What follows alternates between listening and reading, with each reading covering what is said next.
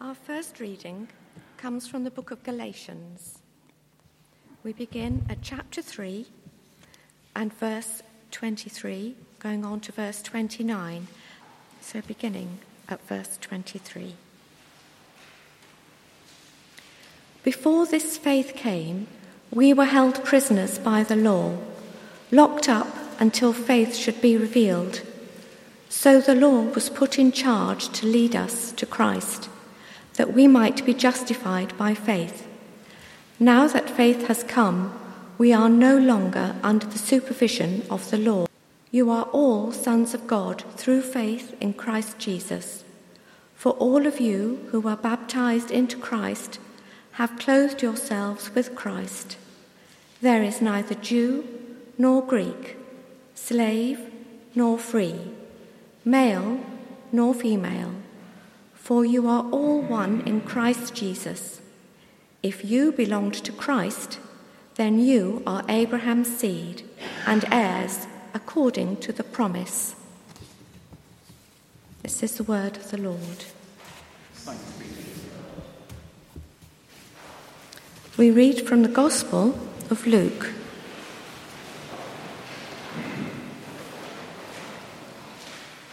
In chapter 8, verses 26 to 39, this is the healing of a demon possessed man.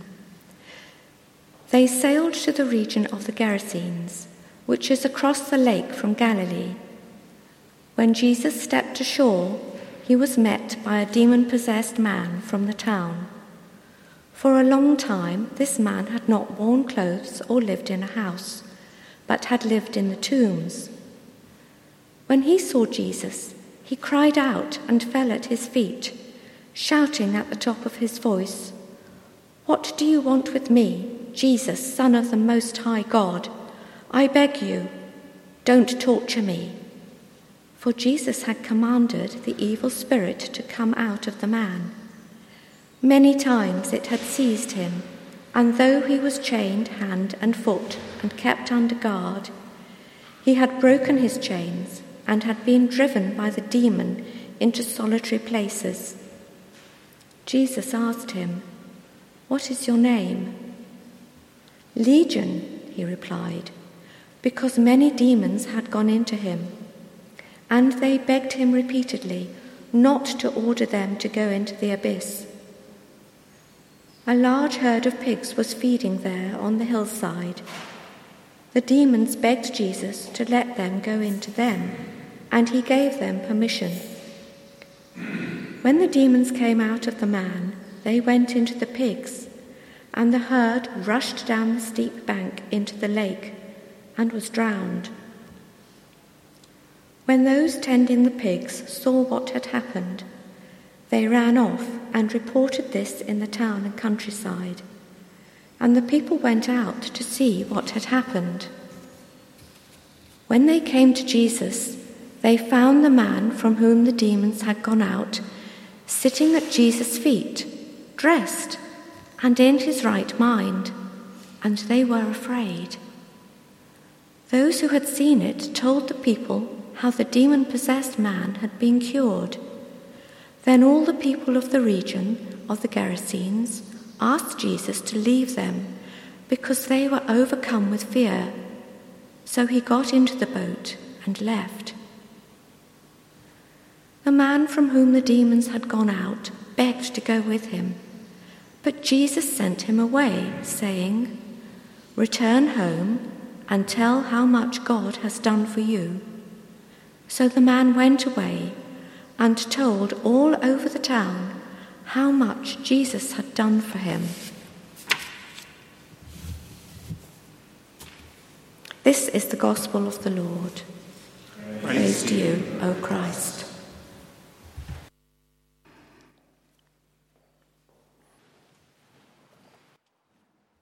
Shall we pray before I begin? Father, thank you for our time here, and we pray now that the words of my mouth and the meditations of all our hearts will be acceptable in your sight. Amen.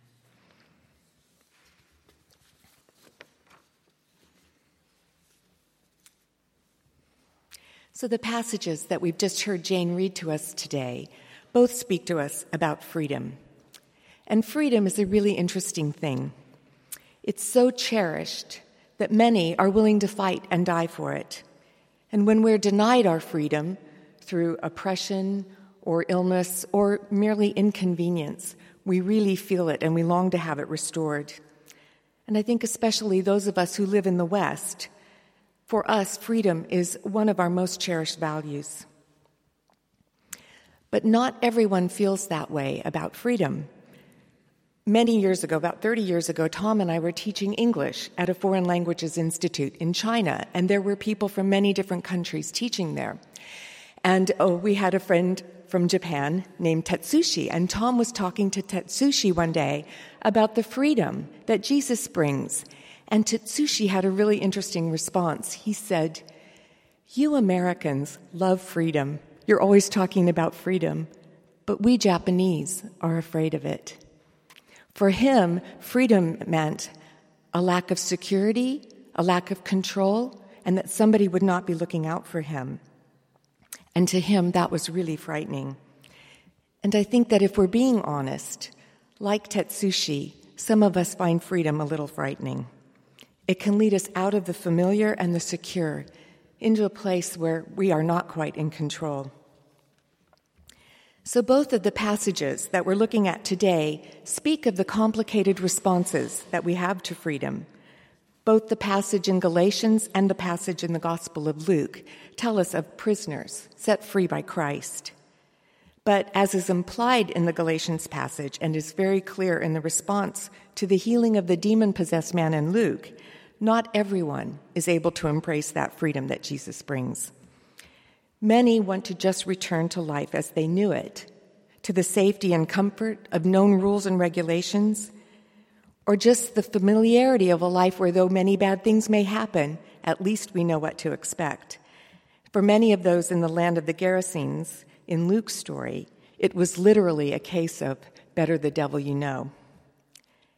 The freedom Jesus calls us to move into is a freedom to move into the unknown and to let go of a way of living whose familiarity and clarity made, made us feel secure, but in reality, they hold us prisoner, keeping us from the fullness of life that God desires for us. When we encounter Jesus, He opens the door of our prison, a prison of sin, where the law has acted as a kind of prison warden for us and the prison of the power of the evil one, Jesus opens the door and offers us the freedom of a life with God that only belongs to the children of God. And each one of us has to respond to that offer. So, through faith in Jesus, we take that first step into that freedom. But it is just a first step, and we have to continue to choose to move in faith and respond in faith to Christ, to that offer of freedom every day, or we return to bondage. The Galatians were Gentiles who had taken that first step of freedom. They had put their faith in Christ and had been set free from their prison of sin and become children of God. But now the question was how do we live as children of God? Well, the Judaizers came along and they were very happy to tell them how to live. They said, Yes, you have salvation because of your faith in Christ, but you need to perfect that salvation now by following the law of Moses. They were essentially telling them that they needed to become Jewish to be truly Christian. But Paul reminds them that if the law could have saved them, there would have been no need for Christ. The law was put in charge for a set period of time, sort of like a prison warden. That time was until Christ. The law was in charge until Christ. And if they began to rely on the law for their standing with God, they would be returning to bondage. Instead of bondage to the law, God offers us the freedom of sonship. So I want to read to you what Paul says just after the verses that we heard read today in Galatians. But when the time, when the set time had fully come, God sent his Son, born of a woman, born under the law, to redeem those under the law, that we might receive adoption to sonship or the full rights of sons. Because you are his sons, God sent the Spirit of His Son into our hearts, the Spirit who calls out, Abba, Father. So you are no longer a slave, but God's child. And since you are God's child, God has made you also an heir. The freedom that Jesus offers us is about relationship. It is about the freedom and acceptance that children have in their family. The freedom to, to be in their family and not fear that they're going to be kicked out. And that is something a slave never has.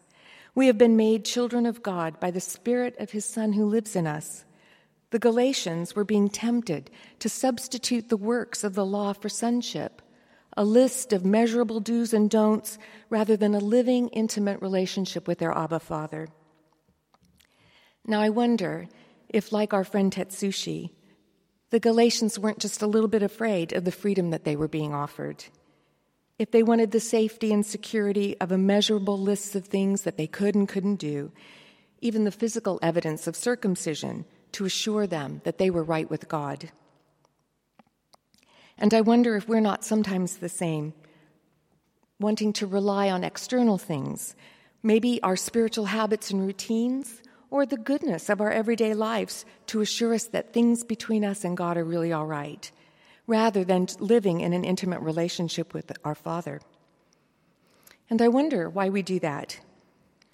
Why do we so want someone just to tell us what to do, to have a good relationship with God?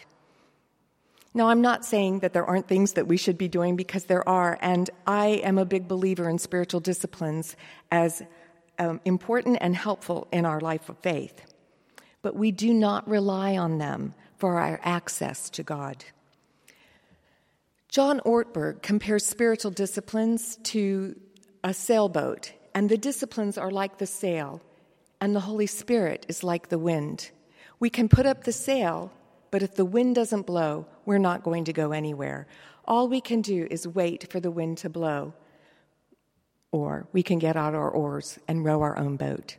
And sometimes I think that that is the easiest thing to do. We're tempted to just get out there, our oars and row our own boat. And I wonder why that is. We may get somewhere in our own strength, but we will not go where the Holy Spirit wanted us to go as quickly as He would have taken us. And I wonder why we're so often content to row our own boat.